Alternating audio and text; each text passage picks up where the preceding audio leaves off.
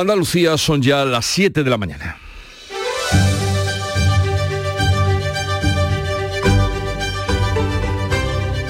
En Canal Sur Radio, La mañana de Andalucía con Jesús Vigorra.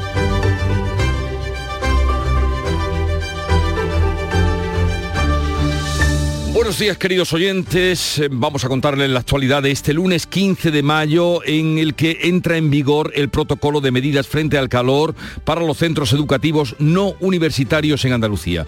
Será cada centro escolar el que decida si se acoge o no al protocolo de la Junta para que los escolares puedan adelantar su salida de clase a partir de las 12 del mediodía cuando haya aviso naranja o rojo por altas temperaturas. También incluye un plan formativo para el personal escolar. Marina Jiménez, presidenta de la Confederación de Asociaciones de Padres y Madres, así lo cuenta. que muchas veces estas formaciones al profesor ahora, por ejemplo, pues mm, queremos que, que a lo mejor hay otras que vienen mucho mejor para el día a día de, de un centro educativo. No es que el- el- la climatización es una cosa que se tiene que trabajar desde el 1 de septiembre, como aquel que dice. En Córdoba la Guardia Civil está investigando una violación, una violación grupal a una joven de 23 años en Puente Genil, ocurrida supuestamente el viernes por la noche.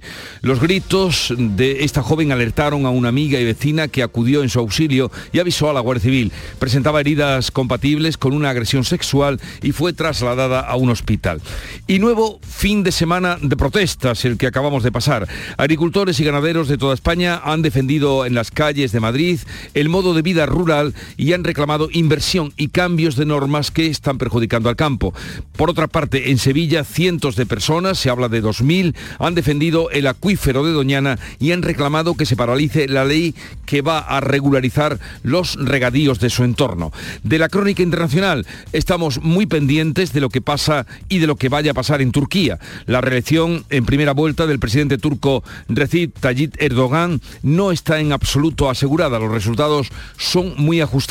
Según la agencia estatal de noticias, Erdogan se quedaría a cuatro décimas tan solo de obtener el 50% de apoyos necesarios para no ir a una segunda vuelta. Su rival, el líder socialdemócrata y candidato de una alianza de seis partidos se queda con un 44,7%. Desde el balcón presidencial de su partido en Ankara, Erdogan ha dicho a sus seguidores que respetará los resultados.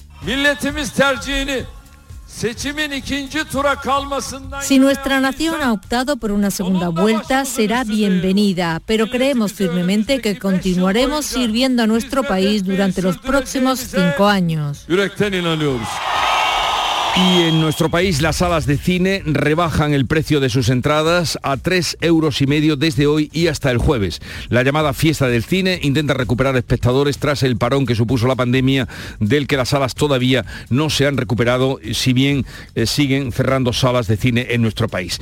En cuanto al tiempo para este 15 de mayo, amanece despejado el día con máximas que irán al alza en especial en el litoral mediterráneo y vientos de componente oeste. Y atención que a mitad de la semana puede llegar la tan esperada lluvia. Meteorología anuncia agua en Andalucía el miércoles y el jueves.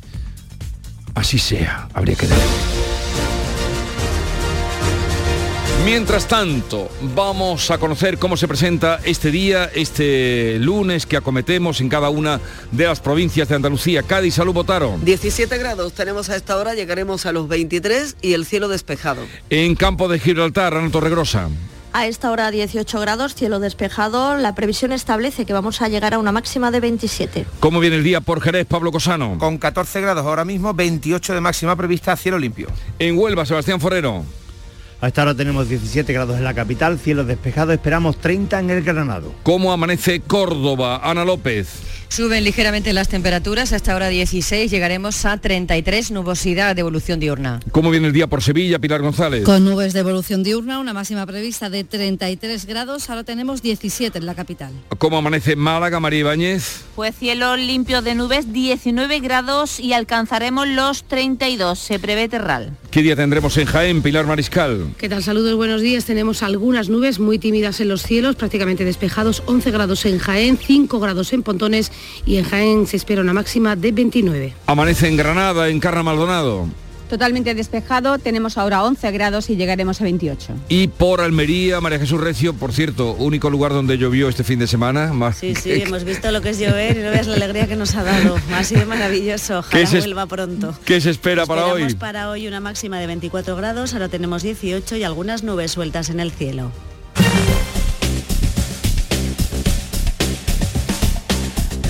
Vamos a conocer cómo están las carreteras a esta hora de la mañana. En Andalucía conectamos con la DGT. Alejandro Martín, buenos días. Muy buenos días, ¿qué tal arranca esta jornada de lunes? Y hasta ahora pueden encontrar dificultades en la provincia de Huelva, en la 49, a la altura de Bollullos Park del Condado, en dirección a la capital onubense, también en Málaga, en la 7, a su paso por Marbella, sentido la capital la malacitana, pero afortunadamente, eso sí, en el resto de carreteras de la comunidad, todas las entradas y salidas, tanto de los grandes como de los pequeños núcleos urbanos, están totalmente despejadas. Son las 7, 6 minutos de la mañana. Continuamos en Canal Sur Radio. En mayo amanece con una nueva ilusión con Social Energy. Revoluciónate iluminando tu hogar noche y día, consumiendo tu propia energía y ahorra hasta el 90% en tu factura de luz gracias a nuestras baterías. Aprovecha las subvenciones disponibles para ahorrar con tus paneles solares. Primeras marcas con hasta 25 años de garantía. Estudio gratuito en el 955 44 11 11 y socialenergy.es. La revolución solar es Social Energy. Dicen que la luz es vida, es conocimiento, sin ella no hay colores y nada supera su velocidad. Por eso quienes la dominan se avanzan al futuro. Vive la vanguardia con el Audi Q5 con luces OLED personalizables por 600 euros al mes a 48 meses y entrega inmediata con Easy Renting. Entrada 9.947 euros. Oferta Volkswagen Renting hasta el 31 de mayo. Consulta condiciones en audi.es. En Canal Sur Radio, la mañana de Andalucía con Jesús Vigorra. Noticias. Vamos a contarles la actualidad de este lunes 15 de mayo en el que la Guardia Civil está investigando una violación a una joven en Puente Genil, provincia de Córdoba. El ayuntamiento ha convocado para este lunes una concentración en apoyo a la víctima de 23 años, Manuel Pérez Alcázar. La familia ha denunciado los hechos que ocurrieron el viernes por la noche, pero por el momento no hay detenidos. Los gritos de la joven alertaron a una amiga y vecina que acudió en su auxilio y avisó a la Guardia Civil. La joven presentaba heridas compatibles con una agresión sexual y fue trasladada a un hospital. También se está investigando el origen del fuego que este sábado ha arrasado un asentamiento de inmigrantes, trabajadores del campo en Palos de la Frontera, Huelva, Nuria Durán. Los materiales utilizados para la construcción de la chabola son una de las claves que facilitó la propagación de las llamas. El fuego afectó a unas 200 infraviviendas que se reparten por unos 7.000 metros cuadrados de terreno forestal. Muchos de los inmigrantes han perdido documentos, enseres, recuerdos de familia, también dinero. Hay mucha gente que quema ahí sus papeles y sus cosas, ropa, zapatos, todos. Sufriendo aquí mucho. No sé lo que hacemos. Todo quemado. Los inmigrantes están durmiendo al raso con mantas facilitadas por voluntarios y colectivos como Cruz Roja, que ha habilitado un punto de reparto de agua, alimentos y ropa. Y además la pasada tarde se declararon tres incendios en varios puntos de Andalucía que quedaron extinguidos al final de la jornada. Beatriz Galeano. En Córdoba los bomberos lograron apagar un fuego que ha arrasado 700 hectáreas de trigal de cinco fincas diferentes alrededor de la llamada Cuesta del Espino. El incendio generó una imponente columna de humo visible desde buena parte de la ciudad. Por otra parte, el plan Infoca dio por extinguidos otros dos incendios producidos en el municipio de Cártama, en Málaga, y en Iznayoz, en Granada. A las 12 de esta noche, cuando comience el martes, se elevará el riesgo por incendio de medio a alto, adelantándose a la fecha habitual de junio. Prácticamente toda Andalucía está ya en riesgo alto con unos montes llenos de vegetación seca y la tierra agrietada por la falta de agua. El subsuelo está sin agua y las raíces no encuentran sujeción. Juan José Gutiérrez, ingeniero de montes, explica que los árboles y ramas caídas son el combustible perfecto del fuego. Lo más sencillo es que se produzca un pequeño conato de incendio. Pero claro, si a eso le, le aumentamos que la humedad del combustible fino muerto es muy bajo, lo que haría que este pequeño conato, que no debería salir de aquí, seguramente salte de estrato el incendio y deje de ser una cosa sencillita que apagas con la bota a tener que liar aquí un espectáculo. Las ocho provincias andaluzas tienen zonas en riesgo alto de incendio. De ellas, cinco, salvo Cádiz, Málaga y Almería, están ya prácticamente al completo en riesgo muy alto o extremo. Y este lunes se activan los protocolos contra el calor de la Junta y el Gobierno que se adelantan 15 días por las altas temperaturas. La Junta permite a los colegios, siempre que esté activada la alerta naranja o roja por altas temperaturas, que los padres puedan recoger a sus hijos al mediodía. Los centros decidirán cómo recuperar la materia perdida. El protocolo incluye un plan formativo frente aumenta el calor para el personal escolar. Marina Jiménez, presidenta de la Confederación de Asociaciones de Padres y Madres, nos decía que muchas veces estas formaciones al profesor ahora, por ejemplo, pues mm, queremos que, a lo mejor hay otras que vienen mucho mejor para el día a día de, un centro educativo y no, y no ahora parece que nos estamos acordando que, estamos pasando calor. Es que la climatización es una cosa que se tiene que trabajar desde el 1 de septiembre, como aquel que dice. La pediatra y portavoz de la Asociación Andaluza de Pediatría, Carmen Hidalgo, en Días de Andalucía, en Canal Sur Radio, ha subrayado que combatir el calor está en manos de todos debemos de protegernos cada vez más tiempo y, antes. Hmm. Y además el, combatir el calor está en nuestras manos. Se resumen entre, en tres pilares, hidratarse, hmm. refrescarse y cubrirse.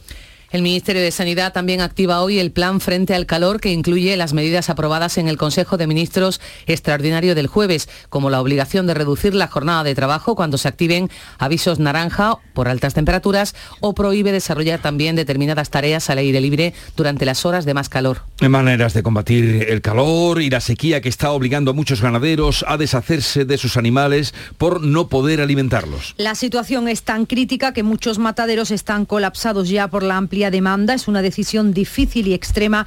No se pueden permitir la espera hasta una posible lluvia en otoño. En la provincia de Cádiz, algunos de estos ganaderos se deshacen del 50 o incluso del 100% de sus cabañas. Antonio Montero, estratante de ganado, confirma que sacrificar animales es la única salida para muchos. Los mataderos están súper saturados.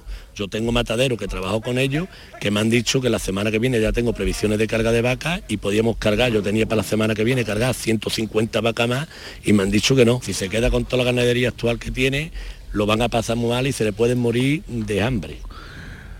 Terrible, pero también la sequía está poniendo a prueba la mayoría de los cultivos. La investigación busca plantas resistentes al estrés hídrico o a los parásitos que afectan a los productos del campo. Una empresa holandesa está realizando en la provincia de Sevilla un ensayo de distintas variedades de patata como la Yassi, Lady Amarilla o la Soprano. Se busca, señala el director general de Meijer, Javier Boceta, que las características del producto perduren en el tiempo miramos muchísimo el ciclo. Ciclos cortos son importantísimos para ahorrar en agua. Resistencia a salinidad, básico, porque cada vez va a haber más problemas de sales en todos los países. Y después a enfermedades.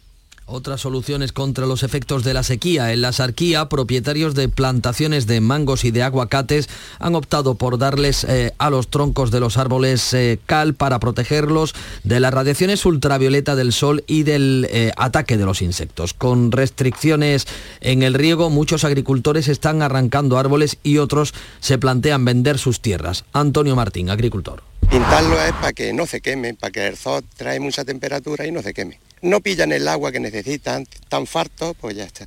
Y a todo esto, la Fundación para la Investigación del Clima prevé veranos aún más cálidos que los que estamos viviendo. Esta organización asegura que los episodios de altas temperaturas se van a repetir de manera que a finales de este siglo, veranos como el del año pasado o como el que se prevé para este 2023 serán los más frescos.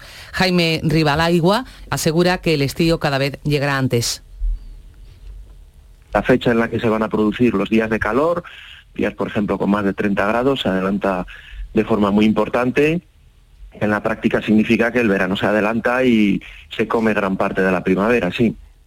La Universidad de Málaga ha desarrollado un sistema de seguimiento de los humedales para toda Andalucía en tiempo real. Para conseguirlo se procesan las imágenes que los satélites envían a la Tierra cada cinco días. Christoph Schroeder explica que este sistema permite conocer indicadores clave para la toma de decisiones. Y conseguimos eh, aplicar herramientas de, Big Data y de cálculo em, en la nube para realmente tener unos productos muy rápidos para una gran extensión de territorio para toda Andalucía eh, que ya nos permite a nosotros hacer un seguimiento y tener datos eh, de forma continua.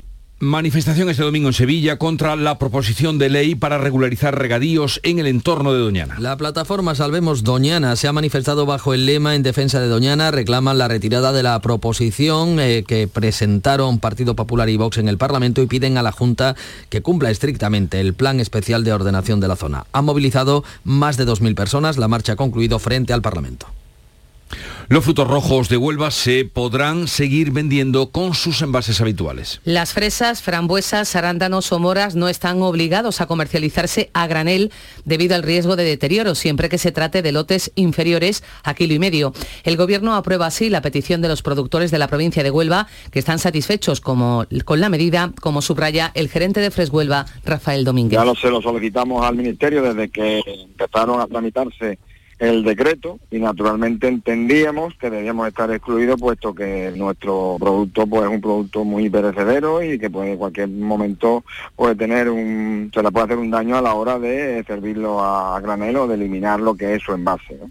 Los ministros de Economía de la Eurozona analizan las previsiones económicas y las consecuencias de la guerra en Ucrania para el Eurogrupo. Las nuevas estimaciones de Bruselas se basan en los datos del primer trimestre que según el cálculo preliminar de Eurostat arrojan un crecimiento del 0,1% para la zona euro frente al estancamiento de los meses anteriores.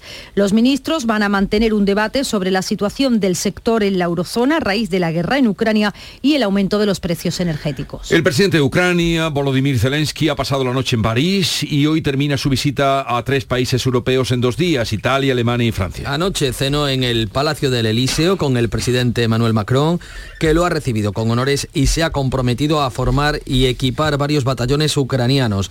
Antes de Francia, Zelensky ha hecho dos paradas en Italia y Alemania. Se ha entrevistado con el Papa en el Vaticano, con la primera ministra Meloni y con el canciller alemán Olaf Scholz. Preguntado en Alemania si está pensando en dirigir las armas europeas hacia Rusia, Zelensky contestaba. No atacamos territorio ruso, liberamos nuestra tierra de forma legítima. No tenemos ni tiempo ni armas de sobra para eso. El presidente turco Recep Erdogan tendrá que recurrir a una segunda vuelta tras las elecciones de este domingo. Ha ganado los comicios, pero por primera vez desde que llegó al poder no ha logrado la mayoría absoluta. Con casi todas las mesas escrutadas, los resultados son muy ajustados. Según la agencia estatal de noticias, Erdogan roza la mayoría. Ha obtenido el 49,6% de los sufragios. Se quedaría a cuatro décimas de obtener el 50% de los apoyos, la cantidad requerida para no ir a segunda vuelta. Desde el balcón de su partido en Ankara, en la capital, Erdogan ha dicho a sus seguidores que respetará el resultado. Si nuestra nación ha optado por una segunda vuelta, será bienvenida, pero creemos firmemente que continuaremos sirviendo a nuestro país durante los próximos cinco años. El socialdemócrata Kemal Daroglu ha obtenido un 44,7% y manifestaba. Las las elecciones no se ganan desde el balcón. A pesar de todas las calumnias de Erdogan, nosotros venceremos en la segunda ronda. La segunda vuelta, si finalmente se produce, se celebrará el 28 de mayo. Las asociaciones de jueces y fiscales se vuelven a reunir mañana con el Ministerio de Justicia para tratar de alcanzar un acuerdo que evite la huelga. Tras la reunión de la pasada semana, la tercera, las siete asociaciones del sector decidieron posponer la huelga que habían convocado para este martes en expectativa de lo que pueda acordarse en la reunión con el Ministerio. Se investiga la muerte de un hombre de 69 años en Torredón Jimeno, Jaén, cuando intentaba evitar que le robaran. El fallecido forcejeó con el ladrón que intentaba robarle el bolso. Se espera el resultado preliminar de la autopsia para saber la causa de la muerte. Se investiga si pudo fallecer de un golpe o incluso de un infarto. El ladrón ha sido detenido. Nueva sesión este lunes del juicio contra el clan de los Castañas en Campo de Gibraltar, la mayor causa contra el narcotráfico en España hasta la fecha. Se inició el pasado 10 de abril con más de 150 acusados. Tiene como principal acusado el líder de los Castañas, Antonio Tejón. Actualmente está en prisión provisional. La Fiscalía pide para él más de 15 años de cárcel y una multa de 104 millones de euros. 70 de los acusados han llegado a acuerdos de condena y a 25 se les ha retirado la acusación.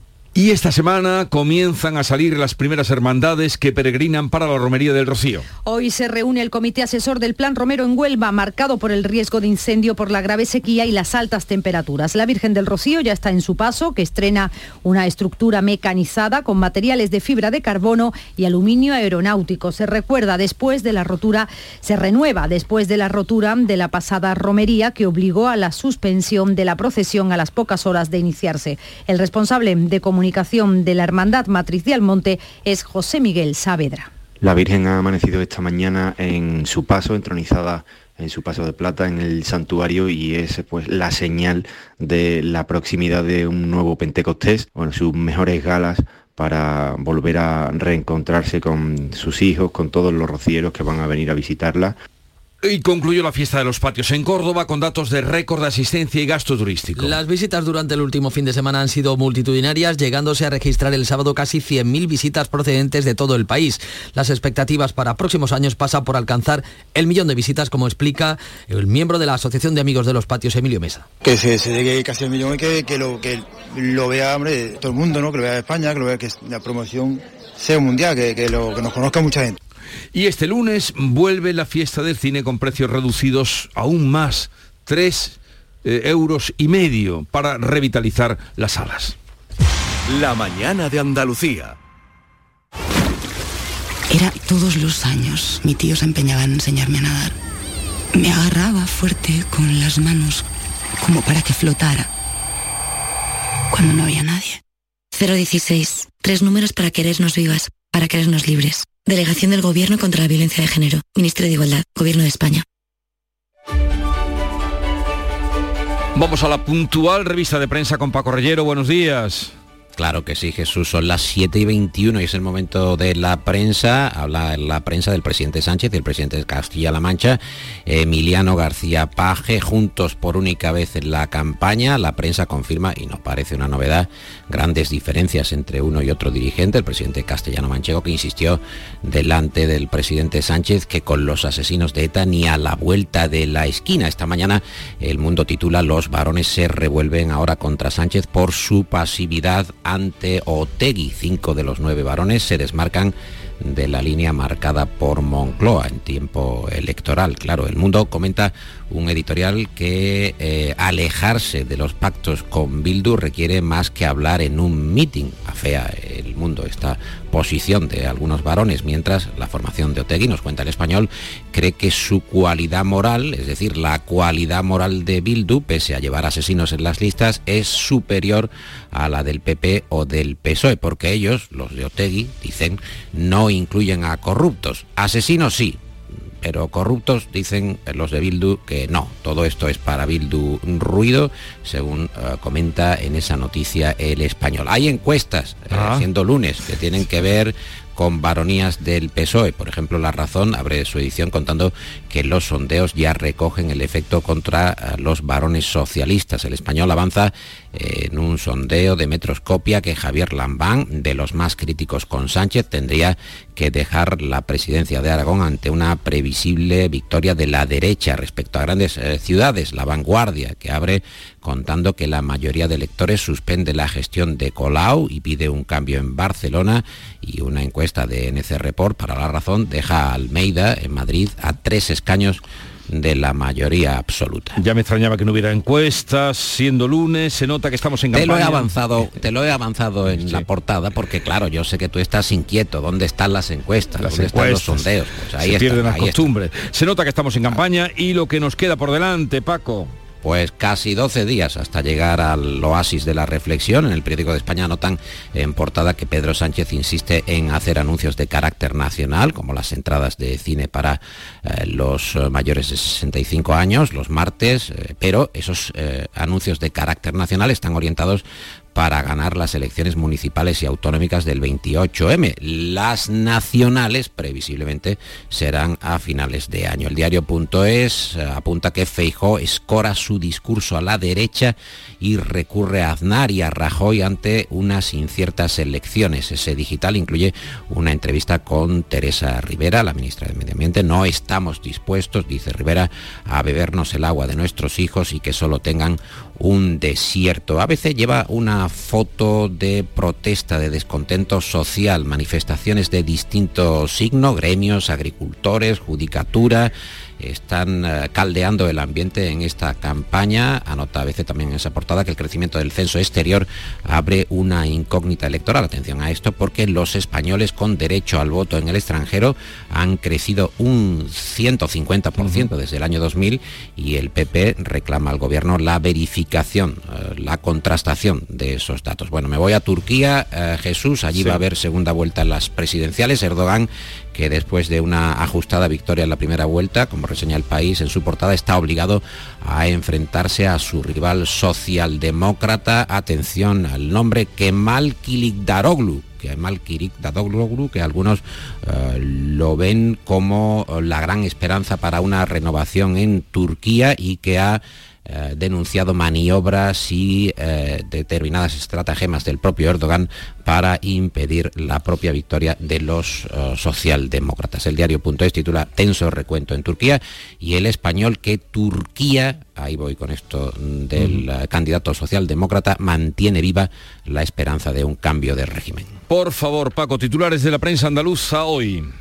Sé que lo estás esperando. Diario de Cádiz, el turismo que prevé un verano histórico pese a la crisis en toda la provincia. A buenos datos de carnaval. Desde carnaval aquí ha ido creciendo la expectativa de ingreso en Cádiz, a veces, a veces de Sevilla. Las empresas que salvan las obras públicas en la capital, 60 millones invertidos por los promotores para viales, para parques y reurbanizaciones. El 20 minutos lleva el enfrentamiento, eh, la lucha electoral entre Sanz del PP, que promete la línea 2, y el alcalde Antonio Muñoz, que habla de mejorar la red de piscinas. El diario de Sevilla, la sequía que arrastra la eh, ruina a los arroceros de la marisma. En Huelva Información, Huelva que reza a la Virgen de la Cinta para que llueva. Córdoba, lo hemos escuchado, los patios que echan el cierre con más de 900.000 visitantes. En el sur, Málaga, las renuncias a herencias se triplican en una década por las deudas e impuestos. Hay más deudas en las herencias que, que el propio patrimonio. Viva Jaén, Espoliva, que cierra con más de 50.000 visitantes y deja 37 millones de euros. Ideal de Granada, que analiza las propuestas municipales de los candidatos eh, de carácter medioambiental, estas propuestas y la opinión de Málaga, eh, Málaga que es líder regional en turistas, nos cuenta la opinión, pero mm, está a la cola del gasto, a la cola del gasto por turista. Vamos ahora con la información deportiva que nos trae Nuria Gaciño. Buenos días, Nuria. Hola, ¿qué tal? Muy buenos días. Hogar Solar, la luz que te ayuda a ahorrar, les ofrece la información deportiva. El Sevilla sigue imparable mientras que Cádiz y Almería se benefician de la jornada. La victoria del Sevilla ante el Valladolid por 0 a 3 certifica la salvación, provoca que el equipo sevillista se ponga a solo un punto de la séptima plaza de la Conference League y da moral para el partido de vuelta de las semifinales de la Liga Europa del próximo jueves ante la Juventus de Turín. Además, la derrota del Valladolid a manos del Sevilla beneficia al Cádiz y al Almería en la lucha por la permanencia, al igual que la derrota del Getafe el sábado con el Real Madrid y la de anoche del Español frente al Barcelona por 2 a 4, un resultado con el que el Barça se ha proclamado campeón de liga. Hace cinco años que el conjunto azulgrana no conseguía el campeonato liguero. El Español, por su parte, sigue en puestos de descenso con 31 puntos. También continúa el Getafe con 34. Con un punto más aparecen fuera de la zona peligrosa el Valladolid y el Cádiz. Los cadistas perdieron el viernes por la mínima en Mallorca y con 36 puntos tenemos a la Almería que tampoco ha sido capaz de ganar esta jornada. Derrota el sábado frente a Osasuna por 3 a 1. La jornada en primera la cierra esta noche el Betis en el Benito Villamarín. A las 9 recibe al Rayo Vallecano y necesita el triunfo para afianzarse la sexta plaza y meter algo de presión al Villarreal. Las novedades son Luis Felipe y Edgar. Y el Granada que recupera el liderato de la segunda. Tras ganar al Lugo por 2 a 0 y gracias a los pinchazos de Eibar, Alavés y Las Palmas, el equipo granadinista vuelve a lo más alto de la clasificación y depende de sí mismo en las dos jornadas que quedan para que termine la fase regular de la categoría de plata. Victoria también del Málaga, 2 a 0 al Mirandés, lo que deja al equipo malaguista aún con pequeñas opciones de lograr la permanencia. Para ello tiene que ganar los dos partidos que le quedan y esperar a que el Sporting de Gijón pierda los dos. Ya están aquí las calores, Chano, pero como está la luz no quiero ni mirar al aire acondicionado. Pues yo estoy la mar de fresquito, Yuyu, a cero, como que a cero. Con Hogar Solar y sus placas solares dejo la factura a cero euros. Canta conmigo, Yuyu. Hogar Solar, cada día te quiero más. Hogar Solar. Hogar Solar, la luz que te ayuda a ahorrar. ¿Con qué nos despedimos hoy? Cerramos el kiosco de prensa, Paco. Me gusta mucho, Nuria y Jesús, me gusta mucho un reportaje sobre pisos Mr. Wonderful eh, que da el diario.es, estos pisos que se anuncian en las plataformas de 20 metros, eh, que son realmente un engaño, muy frustrantes, dice el diario.es, y claro, juegan con la fotografía esos sofás verde limón, esas decoraciones de las paredes, eh, las cafeteras de última generación, pero no hay quien meta un pie allí, porque son pequeñísimos y carísimos. Y lo cuenta muy bien este reportaje del diario.es cada vez más frustrante eh, buscar pisos en las plataformas, eh, cajas de cerilla eh, a precios desorbitados en Madrid, en Valencia, en Málaga, en Palma de Mallorca, en Barcelona. Eso sí, el sofá amarillo o verde. En fin, la 20 vivienda. metros cuadrados, La vivienda que sigue 20 siendo metros un cuadrados, dice, por grande. ejemplo, abuardillado con encanto. Pero oiga, si tengo que entrar de rodillas, no puedo entrar aquí. Ah, Paco Rillero, Nuria Gaciño, que tengáis un bonito día. ¿eh? Eh, y nosotros mañana os esperamos aquí. Son las siete y media, acaban de dar las señales horarias y vamos a repasar en titulares las noticias más destacadas.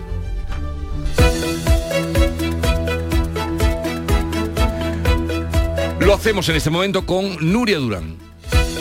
La Guardia Civil investiga una violación a una joven en Puente Genil, en la provincia de Córdoba. Su familia ha presentado una denuncia. El ayuntamiento ha convocado este lunes una concentración en apoyo a la víctima. Tiene 23 años. Se investiga también el origen del fuego que afectó a unas 200 infraviviendas del asentamiento de trabajadores agrícolas en Palos de la Frontera. Muchos de los inmigrantes han perdido documentos, enseres, recuerdos de familia y dinero. Han pasado la noche al raso en el entorno de los campamentos. Hoy se activa en los colegios andaluces el protocolo de medidas frente al calor 15 días antes de lo habitual. El plan aprobado por la Junta permite a los padres, siempre que esté activada la alerta naranja o roja por alta temperatura, recoger a sus hijos a partir de las 12 del mediodía. El resultado de las elecciones en Turquía se decidirá en una segunda vuelta el 28 de mayo. Por primera vez Erdogan no gana unas elecciones. Con el 97% del escrutinio, ninguno de los dos candidatos ha alcanzado el 50% de los votos necesarios. En deportes el Barça gana la liga a falta de cuatro jornadas tras vencer al español por 2-4. En segunda, el Granada es líder a solo dos jornadas para que finalice el campeonato. ¿Y la previsión del tiempo para hoy? Amanece despejado con temperaturas que suben, en especial en el litoral mediterráneo, soplan vientos de componente oeste. Las máximas hoy van a oscilar entre los 23 de Cádiz, 23 grados, y los 33 de Córdoba y Sevilla. En un momento, 7.32 minutos de la mañana, estamos con las claves económicas del día. Nos gustaba vernos. Era como un juego. Ya no soy María. Soy la del vídeo. Soy. Soy un puto meme. Hay miles de profesionales especialistas en violencia sexual para querernos vivas, para querernos libres. Delegación del Gobierno contra la Violencia de Género. Ministerio de Igualdad. Gobierno de España. ¿Aún no eres miembro del Club de los Seguros? En Cajamar ya somos muchos los que además de estar tranquilos, disfrutamos de pagar nuestros seguros mes a mes. Entra en nuestra web gcc.es barra club y conoce los detalles del Club de los Seguros. Consulta las bases en grupo cooperativo cajamar.es barra aseguradoras. Cajamar, distintos desde siempre. Las claves económicas con Paco Bocero.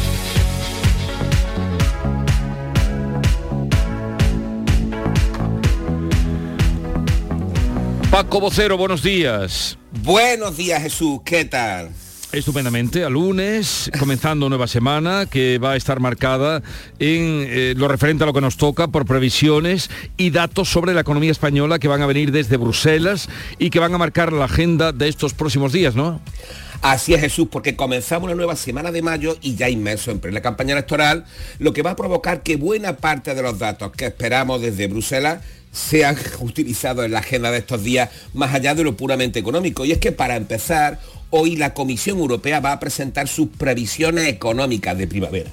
Como sabes, la Comisión publica anualmente dos previsiones completas, que la hace en primavera y en otoño y dos previsiones intermedias, las hacen invierno y verano. Así que hoy vamos a tener las primeras, las completas correspondientes a la primavera. En las últimas, las de invierno, que se presentaron en febrero, la Comisión descartó ya la recesión en Europa y en especial en la zona euro. Recuerda desde que desde que comenzamos el curso, este curso presente, hemos estado hablando de que la Comisión advertía sobre una posible recesión en Europa. Lo y es que... Sí, sí. Cuenta, no, no, cuéntame, lo de la recesión ahora te cuento, ahora te cuento. Exactamente, y es que eh, si recordamos las primeras que nos fijamos cuando empezamos, las de otoño del 22, las principales instituciones públicas y los servicios de análisis privados no albergaban muchas dudas sobre la contracción que vendría en invierno. Sí, sí, lo que afortunadamente no ha llegado. A pesar de que tenemos en la inflación y los tipos de interés los dos grandes obstáculos para la economía o las economías de la familia y de las empresas. En efecto, a pesar de la inflación y de un Banco Central Europeo que a la vista de los datos considera que todavía tiene margen para subir tipo y reducir precisamente la inflación, los precios sin, provocar esa recesión. No obstante, al margen de las previsiones que presente hoy la Comisión Europea, que por cierto nos va a seguir situando la economía española a la cabeza del crecimiento económico en la zona euro, esta semana también vamos a tener datos consolidados dentro del continente. Oye, ¿y a qué te refieres? Pues mira, precisamente a los más recurrentes y relevantes a nivel general. Mañana martes tendremos la confirmación del crecimiento europeo del primer trimestre. Recordemos que la cifra adelantada fue de una décima y en el caso de la economía española de cinco. Eh, también mañana tendremos paro de la eurozona y el miércoles tendremos el dato definitivo de precios de abril. Y para completar los números, por cierto, hoy vamos a conocer la producción industrial de marzo, cuyos PMI adelantados hemos visto que han mostrado ya debilidad y mañana el índice CIU de confianza inversora también ya de mayo, muy último, lo que va a acabar redondeando toda esta enorme batería que te estoy dando de macrodatos, que como tú decías van a marcar la agenda de la semana. Muy bien, ¿y qué más cosas tendremos? Pues mira, vamos a bajar a, nuestro escenario, la economía española, y mañana vamos a prestar atención al Instituto de Estudios Económicos porque va a presentar un informe de bastante interés sobre la nueva subida de las cotizaciones sociales y su impacto en la empresa y el empleo. Ya te adelanto que va a ser de las informaciones de mayor interés económico y mayor debate de la semana pues estaremos atentos o atentos a lo que Paco eh, Vocero nos va contando aquí cada mañana en eh, eh, la información de economía y sobre todo para ayudar a digerirla, que es la habilidad que tiene Paco. Paco, buena semana y buen día. Igualmente, hasta mañana. Adiós, adiós. Montepío, ¿en qué podemos ayudarle? Inicio en breve mis vacaciones y antes me gustaría hacerme una revisión médica. No se preocupe, lo tiene cubierto. Puede concertar la cita con su médico por teléfono a través de nuestra web, con la garantía de Adeslas, entidad reaseguradora de los productos de salud de Montepío. Visite montepíoconductores.com. Montepío, lo tiene cubierto. ¿Quieres leña? Prueba las nuevas pipas de Reyes. Con las nuevas pipas leñeras tendrás las mejores pipas de Reyes, pero ahora con un sabor... No te digo más, descúbrelo tú mismo. Ya en tu punto de venta habitual, las nuevas pipas leñeras de Reyes. Vamos a contarles otra noticia de Andalucía. Comenzamos en Granada, donde ha habido una explosión con víctima en Carra Maldonado. ¿Qué ha pasado? Sí, esta, esta, madrugada un niño de unos 7 años ha muerto y su madre está herida grave en una explosión que ha tenido lugar hacia las 3 y cuarto en una vivienda del número 26 de la calle Circunvalación de la Encina en el barrio de La Chana. Se investiga ahora el origen de esta deflagración que podría estar en un escape de gas butano. La explosión ha obligado esta madrugada a desalojar a todos los eh, vecinos del edificio y ahora, como decíamos, se trata de determinar las causas que han provocado este siniestro. Vaya, un niño de 7 años muerto, como nos contaba en Carna Maldonado, ya abundaremos en las informaciones que nos vayan llegando.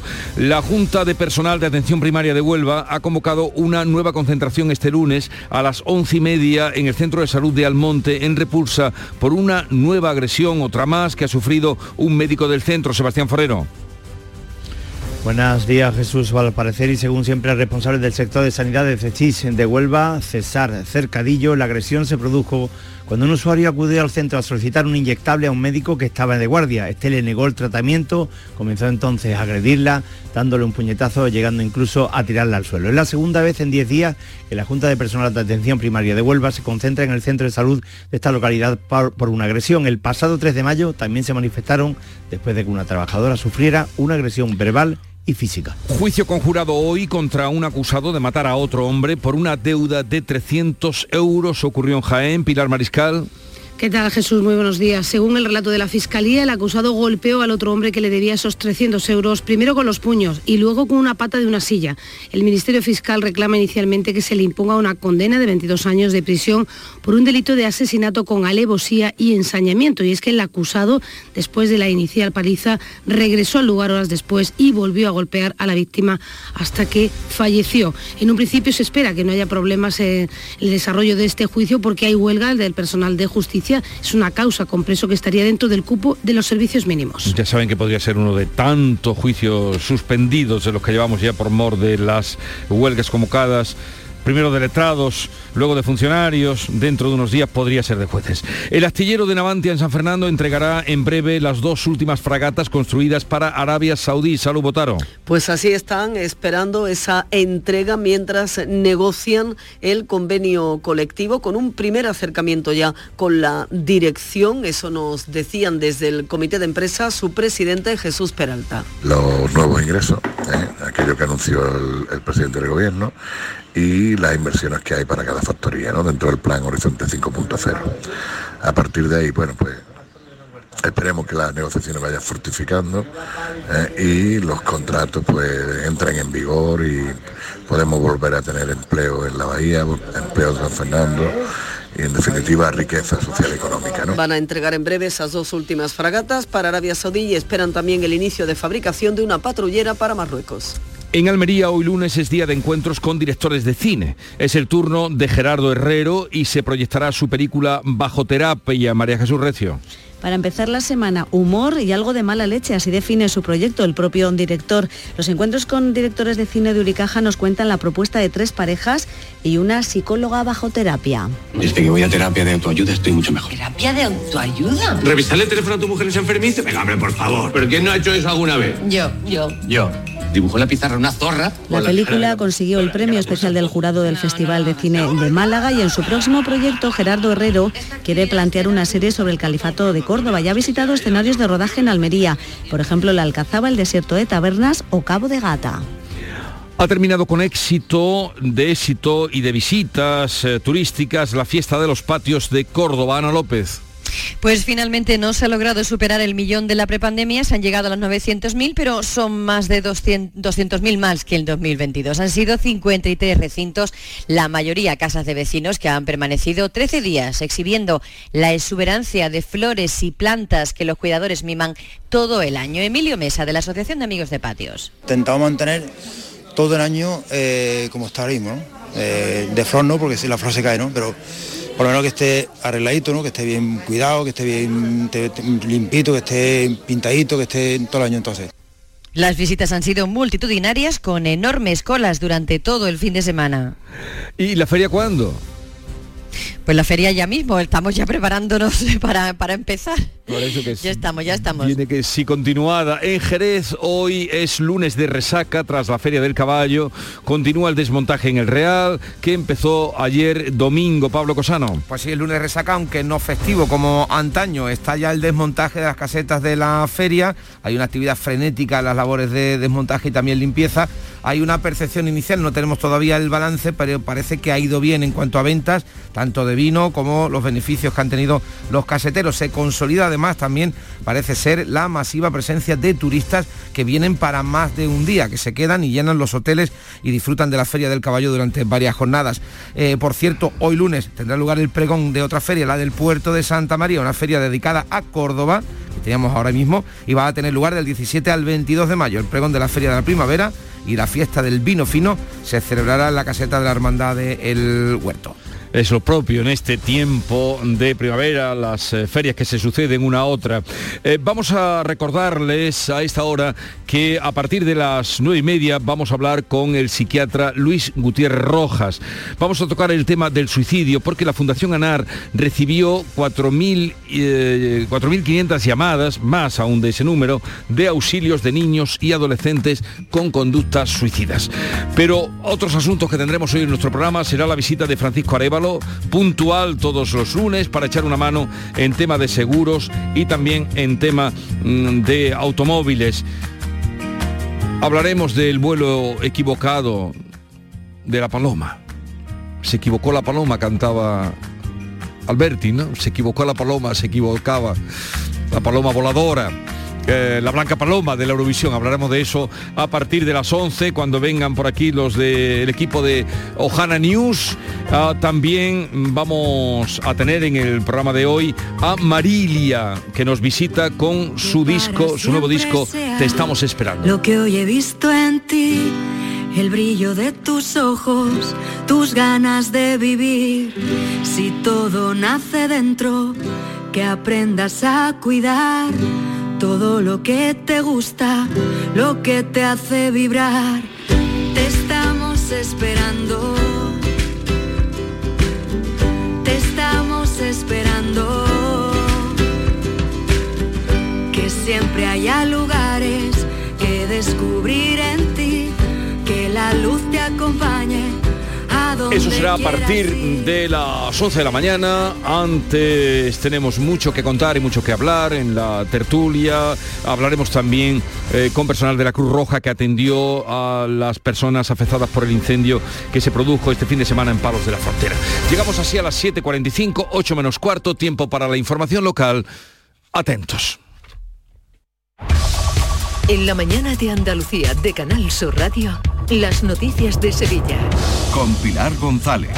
Buenos días. Comienza la primera semana de campaña electoral con todos los candidatos intensificando sus agendas. Enseguida les contamos sus últimas propuestas en un día en el que entra en funcionamiento la lanzadera de Bormujos hasta el metro de Mairena y se activa el protocolo de la Junta por el calor con medidas concretas en los colegios cuando haya aviso por altas temperaturas. Antes nos ocupamos del tráfico. Un accidente en el puente Juan Carlos I, sentido Cádiz, causa a esta hora tres kilómetros de retenciones, aunque ya se han retirado el camión y el turismo que han colisionado sin daños físicos. En la entrada a Sevilla, por la autovía de Huelva, hay seis kilómetros y uno en su continuidad por el patrocinio, dos por la autovía de Coria y uno por la de Mairena. Hoy tenemos nubes de evolución diurna, viento variable flojo aumentando por la tarde y las temperaturas suben. La máxima prevista es de 30 grados en Morón y Lebrija, 33 en Écija y en Sevilla. A esta hora 17 grados en la capital. Las noticias de Sevilla. Canal Sur Radio. Los principales candidatos a la alcaldía de Sevilla tienen una agenda apretada en este lunes. Afrontan la primera semana de campaña tras un fin de semana intenso, sin descanso. Crónica de campaña, Javier Moreno. Crónica de campaña. El candidato del PSOE, Antonio Muñoz, candidato del PSOE a la alcaldía de Sevilla, ha visitado el mercadillo de la calle Cortijo de las Casillas, en Pino Montano. Además, se ha reunido con entidades deportivas y ha anunciado que la red de piscinas municipales especializadas en el ocio recreativo se va a ampliar en el próximo mandato con cuatro nuevas piscinas. Estas se ubicarán en los distritos de Bellavista, Sur, Triana y Santa Justa. Y además se va a construir una ciudad del agua en las instalaciones del Centro Deportivo San Pablo con la rehabilitación integral de sus piscinas. y volver a utilizar esa piscina de salto que tuvo su, su existencia hace ya muchísimos años y que es una pena, yo la estuve visitando hace una semana con, con David y es una pena que tengamos esa piscina ahí sin utilizar ¿eh? y, que, y que necesita reformular. Por tanto, eso me parece de los 30 compromisos un tema que me gustaría destacar. Muñoz ha destacado además que su gobierno está comprometido con el deporte y el ocio en los barrios y frente al modelo anterior, decía, de privatización, recortes y cierre de instalaciones públicas, apuesta por el crecimiento de la red de estas piscinas municipales con un modelo social. Y también es noticia de campaña el secretario de organización del PSOE de Sevilla, Rafael Recio, que ha destacado la fuerza del Partido Socialista y la presencia que tiene en toda la provincia. Primer fin de semana de campaña de gran intensidad, vibración y fuerza para el socialismo sevillano. Hemos sido el único partido que, ha marcado un alto ritmo de actos diarios en precampaña, en toda la provincia, con más de 300 actos, y el único partido que ha marcado una movilización masiva de su militancia en este inicio de campaña. Quedan 14 días por delante, donde la fuerza del Partido Socialista de Sevilla, con sus casi 2.000 candidatos y candidatas en la provincia, recorrerán plazas, calles, barrios, puerta a puerta, con una gran batería de propuestas para mejorar nuestras ciudades y nuestros pueblos en la provincia de Sevilla.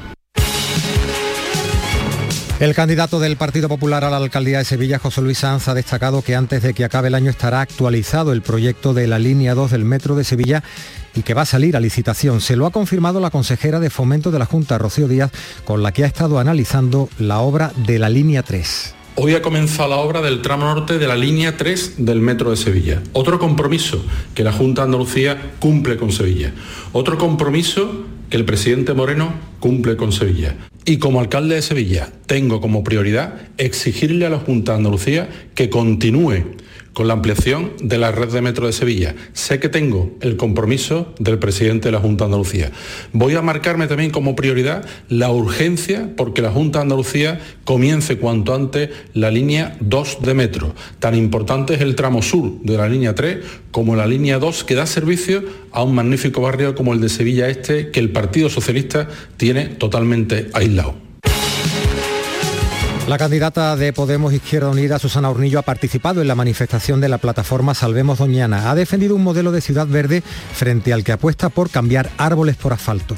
Nos comprometemos a subir la masa arbórea del 5% que tenemos ahora al 30% restante y hacer una red de pulmones verdes en todos los barrios de Sevilla. Así que pedimos el voto para el próximo 28 de mayo para que fuerzas progresistas que mm, protejan el patrimonio verde de Sevilla entren en el gobierno de, Sevilla y bueno, y tiren del PSOE hacia la izquierda, que es lo que eh, venimos demostrando desde el gobierno eh, central. El candidato de Ciudadanos, Miguel Ángel Aumesquet, ha presentado sus propuestas en materia de cultura tras visitar a los pintores de la Plaza del Museo. Debería ya tener firmado el convenio que vienen reclamando los pintores desde hace años, un convenio con el Instituto de la Cultura y las Artes de Sevilla que los asiente, que les asegure el estado que están aquí. Necesitan más dotaciones y necesitan, por ejemplo, una acreditación del Ayuntamiento de Sevilla para cada uno de los expositores, de manera que no se infiltraran en ellos, que no pudieran acceder a esta plaza en estos días artesanías que no lo son como tal, imitadores.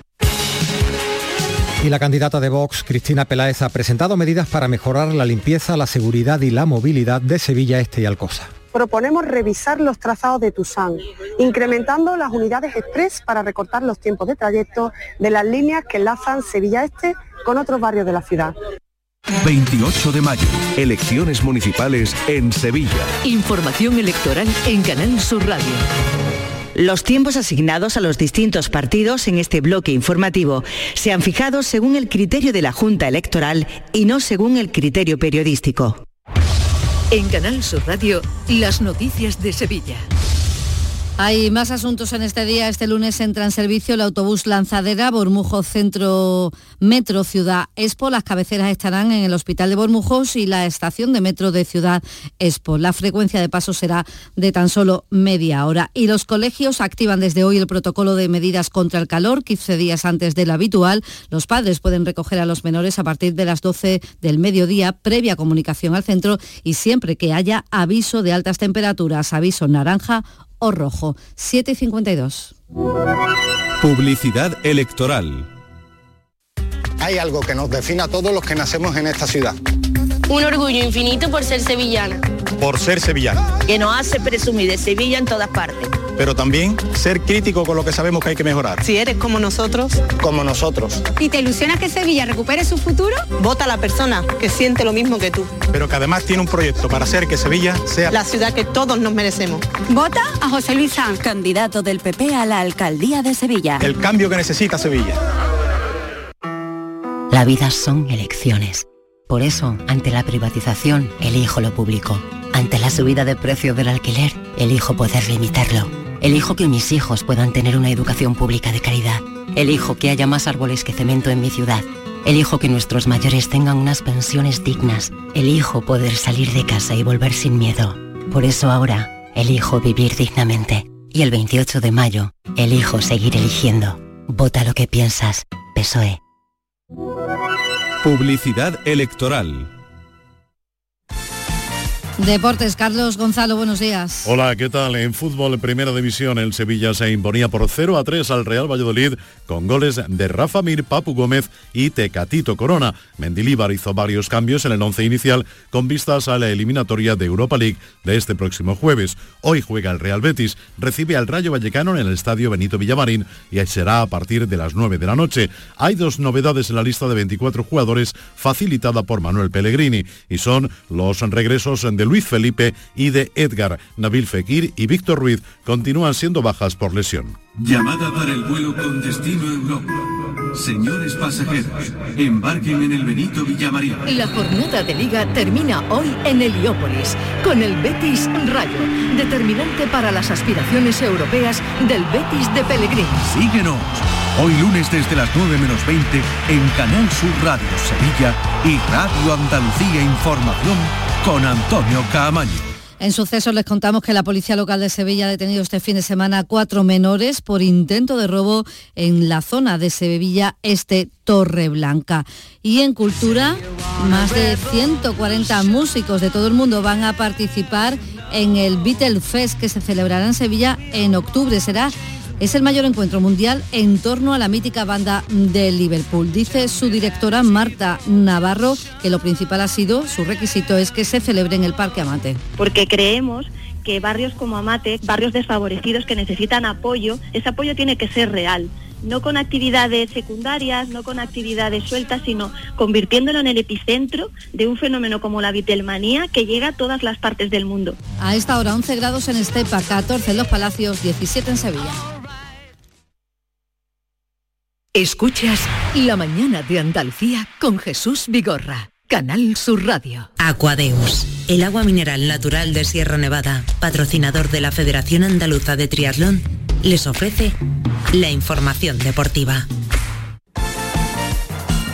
8 menos 5 de la mañana, Nuria Gaciño, buenos días. Hola, ¿qué tal? Muy buenos días. Hay mucho por decidir aún en la liga, pero ya tenemos un campeón en primera y, ojo, un líder andaluz en segunda. Sí, la verdad que está todo por decidirse, tanto en primera como en segunda, porque a falta de, de cuatro jornadas para que termine la liga en primera división, Cualquier cosa puede pasar, lo único claro es que por abajo el Elche descendió hace ya unas jornadas y por la parte de arriba del todo el Barcelona se proclamaba anoche campeón de liga. Por lo demás hay máxima expectación. Para empezar el Sevilla ha recuperado la senda de la victoria en la liga 0 a 3 al Valladolid con los menos habituales. Marcó hasta el Tecatito Corona que se lesionó en agosto, recién empezada la liga. ha sido la cereza sobre el pastel. Eh, he tenido un largo camino, un largo recorrido junto con mis compañeros, junto a la familia y nada, muy feliz por esto que, está pasando. Y pensar que ya pasó parece, parece fácil, parece rápido, no fue, fue muy difícil, pero bueno, gracias a Dios volvemos a sonreír. Con esta victoria el Sevilla certifica la salvación, se pone a solo un punto de la Conference League y provoca que los de Mendilibar se llenen de energía positiva para el partido de vuelta de las semifinales de la Liga Europa del próximo jueves. Así es, ¿no? Es importante el jueves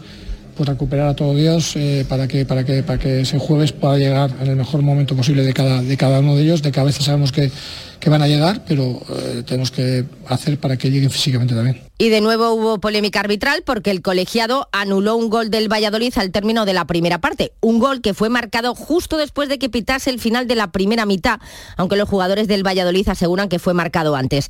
Pues esta derrota del Valladolid a manos del Sevilla beneficia al Cádiz y al Almería en la lucha por la permanencia, al igual que la derrota del Getafe el sábado con el Real Madrid y la de anoche del Español frente al Barcelona por 2 a 4, un resultado con el que el Barça se ha proclamado campeón de liga, la primera liga de Xavi como entrenador. La liga ha sido fantástica, ¿no? extraordinaria, muchas veces brillantes en el juego, otras no tanto, pero es normal, es difícil ganar partidos y tantos partidos hemos estado muy bien. Creo que hemos sido un equipo, la palabra es, ese equipo. Y la última de Busquets vistiendo la camiseta azulgrana. Y será muy emocionante los últimos partidos en el Camp Nou, poder despedirme, pero sobre todo pues con el título de liga sabe muchísimo más mejor. El español sigue en puestos de descenso, también continúa el Getafe con 34 puntos, con un punto más aparecen fuera de la zona peligrosa el Valladolid y el Cádiz. Los cadistas perdieron el viernes por la mínima en Mallorca y con 36 puntos tenemos al Almería que tampoco ha sido capaz de ganar esta jornada, derrota el sábado frente a Osasuna por 3 a 1. La jornada en primera la cierra esta noche el Betis en el Benito Villamarín. A las 9 recibe al Rayo y necesita el triunfo para afianzarse la sexta plaza. La Champions ya está muy difícil, pero mm, todavía hay pequeñas opciones así que mientras haya una mínima opción, pues los hombres de Pellegrini lo van a intentar. Y un momento que estás más cerca de Champions, es lógico que tengas el objetivo de intentar eh, llegar. Eh, si te alejas eh, y todavía hay posibilidad de matemática, hay que seguir intentando hasta el final. Por ahora nosotros tenemos que estar centrados en mantener la posición que tenemos en la tabla con estos tres puntos, porque ganando todavía no pasamos a nadie. En segunda, el Granada recupera el liderato tras ganar al Lugo por 2 a 0 y gracias a los pinchazos de Eibar, Alavés y Las Palmas. Como viene siendo habitual, los de Paco López no fallaron en los Cármenes. El equipo ha salido muy enchufado, la intención era, una vez más, como solemos hacer aquí en casa, pues esos arreones de, principio, tratar de ponernos rápido por delante para que no surgieran luego los, momentos de, de duda o de precipitación. Es el trabajo colectivo del equipo una vez más que ha sido, ha sido buenísimo como, es, como ha sido habitual la mayoría de partidos aquí en Los Cármenes. Victoria también del Málaga 2 a 0 al Mirandés, lo que deja al equipo malaguista con alguna pequeña opción, aunque lo tiene que ganar todo las dos jornadas que quedan y el Sporting de Gijón perder también los dos partidos. Pellicer. Porque tenemos la experiencia de la temporada anterior, cómo, no, cómo terminas, y eso es una losa. Entonces nosotros, pase lo que pase, tenemos que terminar compitiendo al máximo y esa es la clave para el proyecto del año que viene. Está muy complicado, pero hay que intentarlo hasta el final, hay que competir, como ha apuntado el técnico del Málaga, Sergio Pellicer.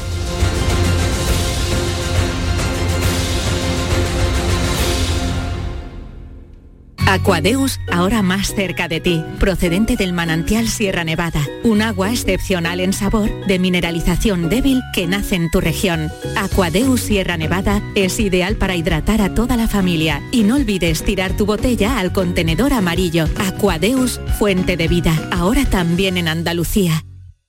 Canal Sur, la radio de Andalucía.